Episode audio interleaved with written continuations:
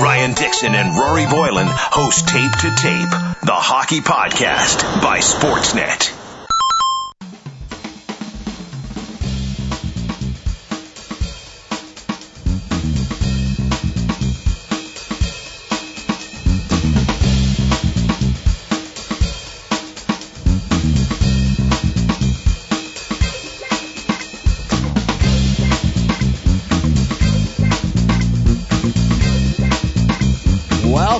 Tape to Tape, T2T. I'm Ryan Dixon. I'm a writer for Sportsnet.ca. With me in the booth, as always, he's already survived his first lone daddy daughter night of his life. Rory Boylen. reality check on Saturday night. So my wife goes to a Bruno Mars concert, and our daughter is now just over two months old. And it was the first time I had been left with her alone for an extended period. It was funny because on Wednesday she went to a movie, so I was with her for about two and a half hours or so. A bit of a trial run, I guess you could see say. if daddy can handle it. so it was a good solid eight or nine hours or so. And you know what? She was perfect. Oh, you must be a good parent. Mom came home and was like, "Why didn't you give him a hard time? You're supposed to give him a hard time and challenge him, but it was just one diaper that had some pee in it. No, even no poo. This is dad talk right Oh, here. yeah. This is the real stuff." And she was quiet and calm. We watched some TV, watched a lot of that. Uh, Norm Macdonald has a show on Netflix. Great stuff. It was a pretty good Saturday night. Me and the, the little lady. My uh, favorite uh, Norm Macdonald anecdote uh, of late is when he's on Seinfeld's comedians getting cars. Sorry, comedians getting uh, in cars getting coffee, Yes. and he's like, "Oh, Jerry, you." Uh, so basically, you've just combined two things you like to do, and Jerry's like, "Yeah, well, that's right." He's like, "So if I had a show, it'd be called." Uh, Eating Count Chocula in my underwear in the kitchen. Ah, Norm Macdonald. All right. Well, we will leave the humor for another day because unfortunately we're kicking things off with a bit of sad news for a one-time uh, Hart Trophy winner. Seems like a long time ago, but uh, not that that long ago. That Corey Perry was the guy who was winning. I think the scoring title and the Hart in that season. I'm going to say 2010-11 that was, but he won't be doing the- Rocket, he we- won. we- 2010-11. okay. We didn't have him circled probably for the top of the charts this year, but we especially don't now with the news that he'll be out for about five months. Anaheim GM Bob Murray saying with a knee injury that required surgery. So, I mean, the reality is, Roy, you know, we've been talking for a little bit, and the Ducks have been talking for a little bit about the need to get quicker. Is this going to open up the door on a team that may have been in transition already for some of those next generation Ducks to crash through? The stars are aligning here for a guy I've been uh, talking about for a while, Ondrej Kase. This guy played third line minutes for the Ducks last season, 21 goals. So it was a bit of a breakout year for him, but not not to his full potential, I don't think. He can skate really well, so he's going to give you that speed that Bob Murray was looking for. And even though he was in third line minutes, so he was eighth in the NHL league wide in goals per 60 minutes at 5 on 5 last season. Guys just ahead of him on this list James Van Riemsdyk, Nathan MacKinnon, Nikita Kucherov, Connor McDavid. He was ahead of Brock Boeser and Patrik Laine. I mean, is he going to go in here and score 40 goals? I'm not going to bet on that kind of production, but there's a lot more for this guy. And if he can, if, especially if there's a world where he can move his way up alongside Ryan Getzlaf, I think there's some huge explosion here coming. But, you know, it was going to be hard for them to move Corey Perry out of that top six and give an opportunity. But this injury is, is a little bit of a blessing in disguise for them. It'll be interesting to see what happens when he comes back at the end of the year.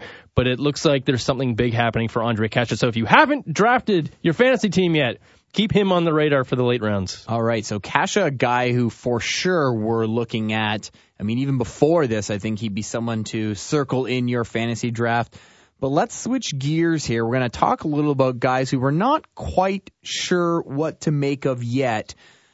Their preseasons are looking good, but what we're trying to establish here is whether this is truth or fiction. That's what we're calling this segment, truth or fiction. Is this real, what we're seeing from some guys, or is this kind of sort of made up and can't really put a whole lot of faith in it? All right, so why don't we start with a couple guys on the right side with the Edmonton Oilers. And if you haven't been keeping track with the Oilers, you can certainly check out our man Mark Spector's work. He was talking about what a black hole it's been on the right side in Edmonton for the last little while. That could be changing. We have the, let me get my year straight, what, 2016 fourth overall pick, Jesse Puljujarvi, who hasn't really made a whole lot of an impression yet at the NHL level. Puljujarvi looking good thus far with four goals for the Oilers in the preseason. But the big news, of course, is the man playing with Connor McDavid, Ty Rattie. Seven goals in three games for Rattie. Is this a case of truth or fiction that the Oilers may have solved their issues on the right side? And we should also probably throw Kailer Yamamoto in Sure. there as well, but we'll focus on the first two guys. I'm buying Rattie. I think there's some truth here. I, I look, I'm not projecting a 180 goal season, but this guy, he was almost a first round pick. He was a second round pick, 32nd overall. But he's got a good track record in previous levels. You know, in junior, he was a great goal scorer. He had two amazing playoffs. He he led the WHL in goals. I believe both of those seasons. He was the MVP in one of those playoff runs with the Portland Winterhawks. And he's just, you know, he was pretty good in the AHL too. 31 goals as a rookie, which was the highest of any first year player in 2013-14. He followed that up with 21 and 59, but he's kind of been up and down a little bit between the AHL and the NHL. He's never played more than 14 games, which he did last year for the Edmonton Oilers in the NHL. So I think he just needs some sticking power. And I think all you want with Connor McDavid, if Ryan Nugent Hopkins is on the left side, and those are your two big hitters, you know, the two number one overall picks and all that stuff. All you need on that right hand side is a guy who's capable of keeping up with them, who's capable of shooting the puck when the opportunities come to him, that can keep up. You know, all the, all this stuff. I think Rattie is that guy. He's got the IQ to hang with those guys. He's not going to be a guy who's going to score 80 points or anything like that, but he's going to be very serviceable on that right side and a good fit. So I think there's some truth to him having some staying power on that right side with McDavid. I don't know if I'm ready to buy into Puljujärvi yet or not. Uh, there are some reports in Edmonton that the players have said that he's been he, he's impressed them with how he's arrived at camp, but I can't buy any of this stuff of, of guys arriving to camp in great shape, as we talked on last week's show. I mean, it happens every single year. There's some potential if he if he sticks and is a good performer alongside Leon Draisaitl, it's going to transform the way we look at the Edmonton Oilers. I think. I don't know if I'm ready to buy into to him yet. He you know, had 16 goals, I think it was, 12, 12 goals last year, 61 games. I think there's a lot of proving still to be done for Jesse Puljujärvi. He's got the pedigree, he's got the size. I just don't know if I'm ready to to say there's truth. There's more fiction for me. Sticking in Alberta, Dillon Dubé, captain of Canada's World Junior team, last time out, five preseason games, four goals with the Flames. Is this real? Is this truth, or is there a little uh, fiction here? I think there's fiction here. 20 years old, he's coming right up from the WHL. I think this is a guy, you know, a second round pick. I think he needs to spend some time in the AHL first. To me, this is a preseason performer. There's no way he's going to fit onto a, a top two line there. It's even going to be hard for him to fit onto the third line in Calgary, which is looking pretty decent too. So, you know, you, there, there's no way you're going to project this kind of NHL regular season production from Dubé. I think he goes to the AHL. This is all fiction for me. All right, one more. Valentin Zykov, winger with the Carolina Hurricanes, five points in three games. I think you smell some some seriously honest truth here. Yeah, I do. You know, this is one of the most interesting players I'm keeping an eye on this year. 33 goals in 63 AHL games last season. Then he came up to the NHL, scored three times, had seven points in 10 games.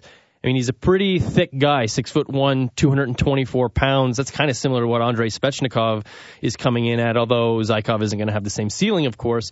But I wonder with this Carolina team, as good as their defense looks, maybe you think there's a bounce back coming from Scott Darling. Where are the goals going to come from? They were a bottom third team in the league in goals last year, and then you trade away Jeff Skinner. Elias Lindholm wasn't giving you a lot, but he was giving you something in that department. Where are the goals going to come from? Sebastian Aho is a pretty good bet to get to 30 goals. Who knows what Svechnikov is going to be able to bring you right away, but I think this is where Zykov is a bit of an X factor. If he can have a good, solid rookie season for you, you know, maybe he slips into that Calder. He might be the guy who comes in out of nowhere into this Calder discussion at the end of the season if he performs at the level we've seen from him in the AHL and a little bit of a taste of the NHL last year. It's Really sneaky pick here. You know what is a giant X factor? Anything related to the Ottawa Senators. X Factor question mark, who the blank knows, that's basically the sentiment around the Sens these days as just seems like with each passing day there is something else that happens that is quasi demoralizing quite frankly for the guys on the team, yeah. for the people who follow the team. Our man Luke Fox was up in Ottawa for the opening of training camp and we're going to bring Luke on here shortly to talk about just what his observations were from from being around there. I mean, I think everyone can uh, would anticipate that uh, it, it's not exactly a, a rosy scenario, but we're gonna get Luke on here and try and drill down on precisely what's going on there and if there is just any hope at all in Ottawa. Because right now it's very easy to say short and long term there's not. Let's find out from Luke. That is coming up on the other side of the break. Luke Fox right here on Tape to Tape.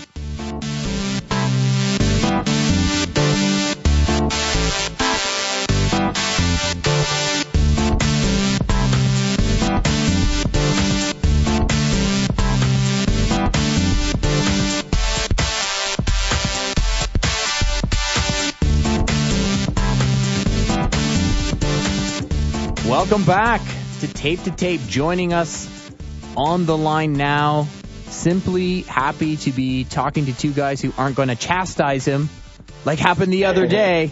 It is uh, Luke Fox of Sportsnet.ca. Luke, apparently Mike Babcock already in midseason uh, irritated with the media for him. He asked what seemed like a pretty innocuous question about uh, stacking the first power play unit, but uh, it seemed like Mr. Babcock wasn't into the line of questioning.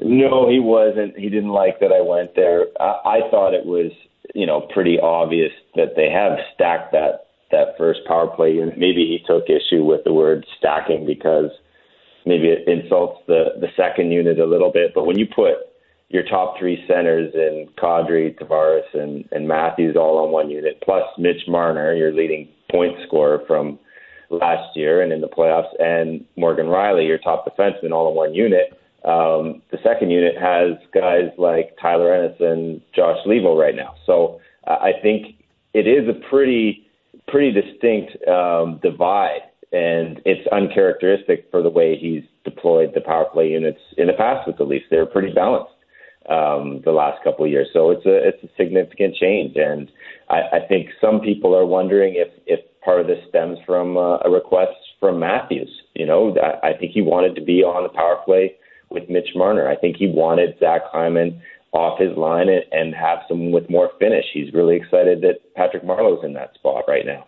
So I think these are some of the things that you do to keep your uh, star center happy. So let me just go back to that moment, and I assure you, I'm going to make fun of myself here too, and tell a story of my own in uh, in a minute. And hopefully, this isn't too inside baseball for people because we are making fun of ourselves, and I think making fun of the media is something people can usually get on board with. So, like, your stomach sinks the second he just turns and goes, "What are you talking about?" Right? Yeah, I mean, you, he's not the kind of guy you want to get into it back and forth with, right? and and he also he like he uses the media to control his message. He, he's big on coaching through the media. If he wants to send a message to a player, he uses that, and that and that's you know, and that's fine. Um, so I think he wanted to shut down any questioning of um, how he's designed the power play and, how, and the changes he's made. He doesn't like getting questions about uh, his lineup.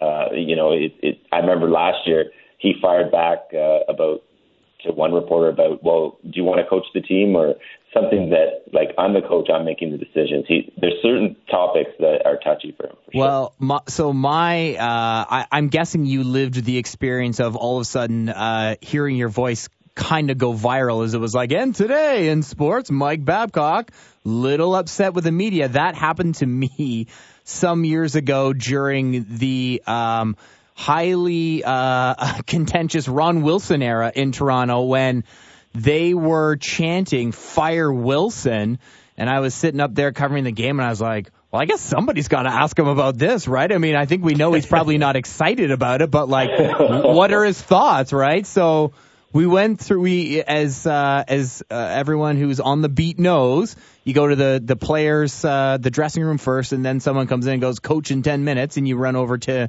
to the the uh, the room where they're at the podium so I had talked to a couple guys who talked about it. I remember Clark MacArthur was like, "Oh, I was sickened by that. Like, you know, I, we love Ronnie, and you know the fans. Uh, I know they pay their, you know, pay their money, but you, that's that's ridiculous.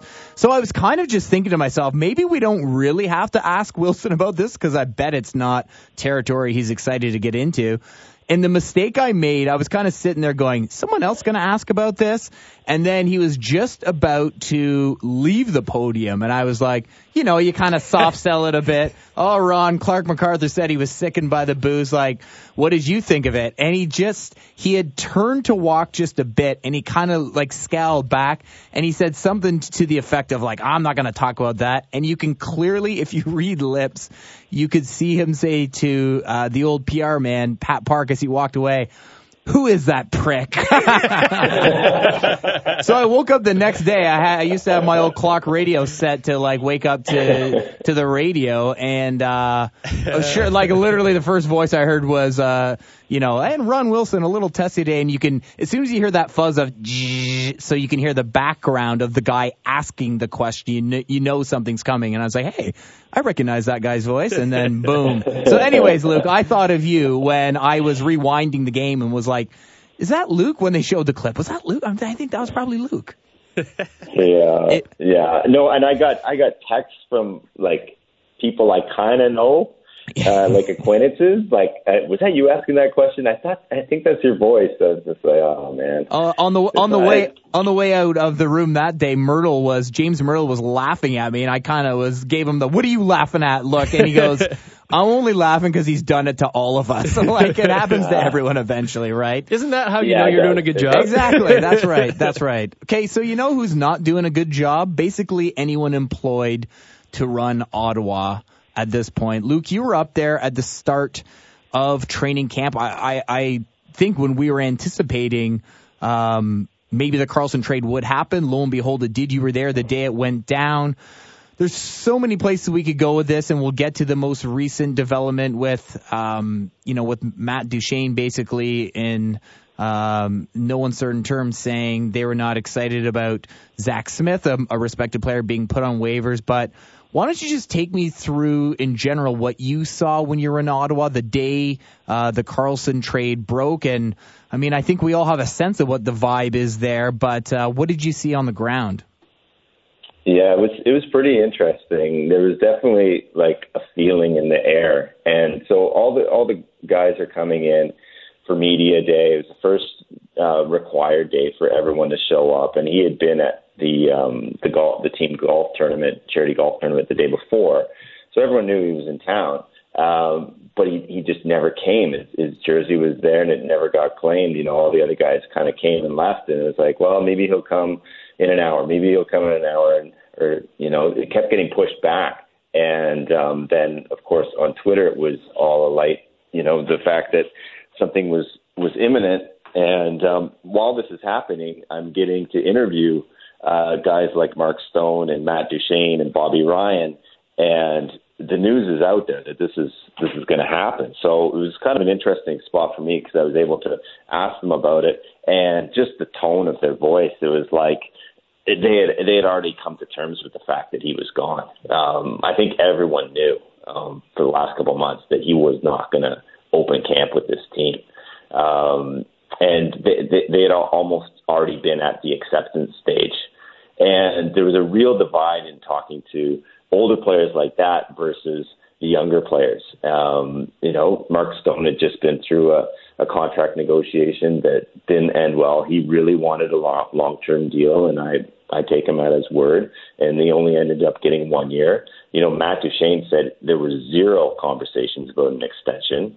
Um, and then Bobby Ryan was kind of surprised to even be there. And then the younger guys are all excited. You know, for them, rebuild means ice time. It means they're getting a real opportunity, and they they're they're full of energy and, and confidence. And they're excited. Guys like Brady Tkachuk and uh, Logan Brown, Thomas Chabot. Like they, there's real positivity amongst those guys. Where the older older group, you know, understandably feels a, a little defeated, and that that just got piled on with with the Zack Smith, um, you know, putting on waivers. Bobby Ryan actually mentioned Smith in particular as a guy that the young guys need to um, be around and, and a key person in, in you know changing the locker room culture there, which got too cliquey. Um, and he singled him out as, as being an important guy to that team. So it wasn't that surprising to hear, you know, guys like Matt Duchene saying it was a kick in the in you know what um, when they put him on waivers and basically embarrassed him and said, you know, no team wants you. It's it's bad there, and it, it it all comes down to money, right? It's it's this is a, you know Pierre Dorion has a tough job, um, and you know you can definitely criticize his job, but his hands are tied. This is all from the owner. Yeah, so it is all about money with Ottawa. Now, now all the eyes are turning to Mark Stone and Matt Duchene specifically because these are the guys, the big ticket UFAs next summer. You know, if they're going to resign, they're both going to be resigning for a lot of money, which I'm not sure they can get both of them done or not. I, am wondering. So, like you said, Mark Stone wanted to sign a long term deal. You got to take him at his word this Zack Smith stuff happens, and it, it, the players spoke about it afterwards. They didn't sound too pleased about it. Guy Boucher didn't even sound like he was too thrilled about it because he was using him uh, as a as a top six center there, and he said if he clears, I'm just going to put him back in the lineup the next game, which he's going to do because he did clear.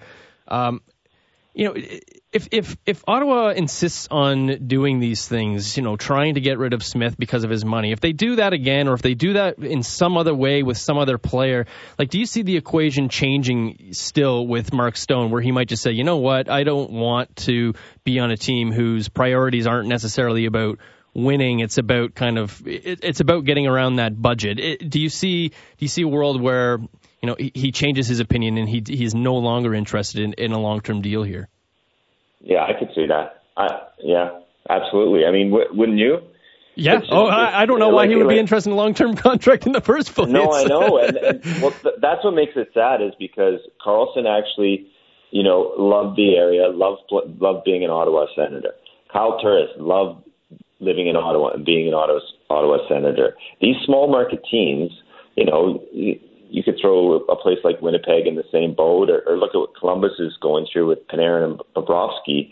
Like, if if you're not a big city and you do, you can't really attract um, key guys, so when you get them and and they actually love it there and love being there, want to sign long term, it it's so disheartening um, for if you're a fan or if you're a teammate or whoever. Um, if you can't keep those guys. These are the guys you want to keep, guys who want to be there. Like that's that's the kind of guy you build around. Mark Stone is like exactly the kind of guy you want in your room and on the ice. Like he plays a 200 foot game. He goes back, back checks like crazy, takes your puck, and goes and scores in the other direction. Like if you're not going to pay him, who are you going to pay? Like yeah. just get off your wallet if you want to. If you're serious about about trying to build a team. Um, you know, it, it, to the point where it begs the question of of what it, Melnyk, what is Melnyk's real end game here? What, what's he trying to do? Right. Uh, it yeah, it's it's a head scratcher. It's definitely a long term thing going on uh, uh, here in Ottawa now. Now, I want your opinion on you know a lot has been made after the Karlsson trade with all this stuff hanging over uh, their UFAs that this is the darkest time in Ottawa Senators history. I don't think you can count their their expansion season because that was pretty dark. but that's how it goes for you most give them a pass teams. on that. Yeah, you give them a pass there. I mean, do, do you think these are among the darkest days because of Karlsson is gone, uh, the situation with the UFAs, but on the other hand, like you said, like Logan Brown is coming on up, Colin White is coming on up, Thomas Chabot is going to be your number one before long pretty much because the rest of the defense is a, is a wasteland there. Like there are uh, intriguing prospects. Brady Tkachuk is the, is the next guy coming up here this year. I mean, are these really the darkest days, or is it? You know, can Senators fans be optimistic that while the rebuild is underway, like there are things to look forward to here for the team in the in the coming years? There absolutely are things to look forward to. They they like they they don't have the worst prospect pool by a long shot. Like they they have a lot of exciting names. I thought Brady Tkachuk was an excellent draft pick. Um, I think he's going to be a, a, eventually be a star in this league. And you name some of the other ones. The other guy is Alex Formenton. Um, is showing a lot of promise. A couple of the veterans mentioned that he's really stood out at camp. So there, there's a lot of um, building blocks. It's just like if you're a fan, you have to have confidence that when it comes time to uh, for Chabot to sign or for Tkachuk to sign a real deal, you know, when he's done with his entry level, is this franchise going to pony up and, and invest in these guys because th- they have a lot of really good building blocks. Um, but you know, it's just like how many times are you going to be fooled when a a guy comes it comes due to make his real money that at that point you want to trade him away. So I, th- there needs to be some you know faith between uh, the club and and the fan base uh, because I think the attendance is going to be a storyline this year, like I, you know how we've seen those those shots that go viral of um, Panthers games or Carolina games. I think that's what we're going to see at the Canadian Tire Center, unfortunately. You guys want to hear a tweet that pretty much summarizes all of this? Uh, comes courtesy of uh, Sportsnet's Ryan Walsh. I haven't verified, so hopefully Walsh has his facts straight here, but he tweeted recently Erik Karlsson's next contract will have an annual average salary more than all seven current Senator defensemen combined. And after Cody Ceci, the highest paid defenseman on the Senators payroll this year will be the 1.75 million in retained salary on Dion Phaneuf. Uh, not good. not good. and, yeah, I mean, it really does just come down to, all right, if I'm a Sens fan, uh, can I? Uh, you guys talked about the people who are coming up, but do I just feel like we're going to be in this endless cycle of well, when they're good, they're going to be gone too? Or do we think when at some point the arena stuff sorts itself out that you know maybe maybe then Ottawa's on uh, a different trajectory and can you know actually retain the the players required to to build a winner. So I think we can safely say it's going to be a long time before we're speaking in a positive light about the Senators. Yeah, and it's hard yeah. to it's hard to have confidence in this management at this point in time, right? Because they so they they did not see coming what I think a lot of people saw coming. They went all in on this team after they came so close to make it to the Stanley Cup final, despite all these terrible underlying numbers, by trading for Matt Duchene. And then halfway through the season, a little bit more than halfway through the season, you decide to go into a rebuild in February. And you don't have your first round pick because that's gone to Colorado. You decide to take Brady Tkachuk, which means then this next one is coming up. And it's just like you're in a rebuild, but you traded away your first round pick, and now you're going to lose the guy who you traded the first round pick for. I mean, what you have to believe that the, if you're going through a rebuild, that the guys who are at the helm of it are going to steer it in the right direction. And at this point in time, it, it's just kind of hard to believe in that, isn't it? No, absolutely. No, the confidence between the fan base and, and the ownership management is, is shot. I mean, they're, they're taking out billboards of Melnyk out, right? yeah. yeah. I, I, I don't know how you how you repair that. Yes, getting an arena downtown. That I think that's a, would be a tremendous step. Um, I don't know. I, I I think it might come to the point where they need a, a change of ownership. Um, but he loves being the owner, so yeah. I, I don't know where it goes from here. That said, you know, there's always a team that comes out and surprises us. You know, Colorado, no one would have picked them to make the playoffs. Um, they, I don't think they're going to be awful, awful, awful. I, I would argue that they, you know, they might finish ahead of Montreal and and even Buffalo in the hmm. in their division. Like I don't know if they're going to bottom right out, um, and maybe they can use use this and, and kind of rally around the underdog thing. I mean, that's basically the only thing you can hope for. All right. Well, since you kind of, sort of, kind of brought it up there, Luke, our next pod is going to be our predictions podcast. Little teaser there for everyone. I don't know if you've sketched it all out yet, but any, uh, you don't have to give us a cup winner or anything if you don't have one, but any other, uh, any teams you're really high on or, or the opposite? Anyone you think that's poised for a drop as we enter prediction season here? Oh, um, well, I mean, there's, there's a few teams. I, I think uh, I'm really high on Winnipeg. I know they lost um, Paul Stastny, who was just a rental, but they pretty much kept everyone together. And I, I think if they were to play, you know, a, a, another series uh, against Vegas right right away, maybe they would have won that one. I don't think they were so severely outmatched. I think they ran into a really hot goaltender. Um, so I'm, I'm high on the Jets.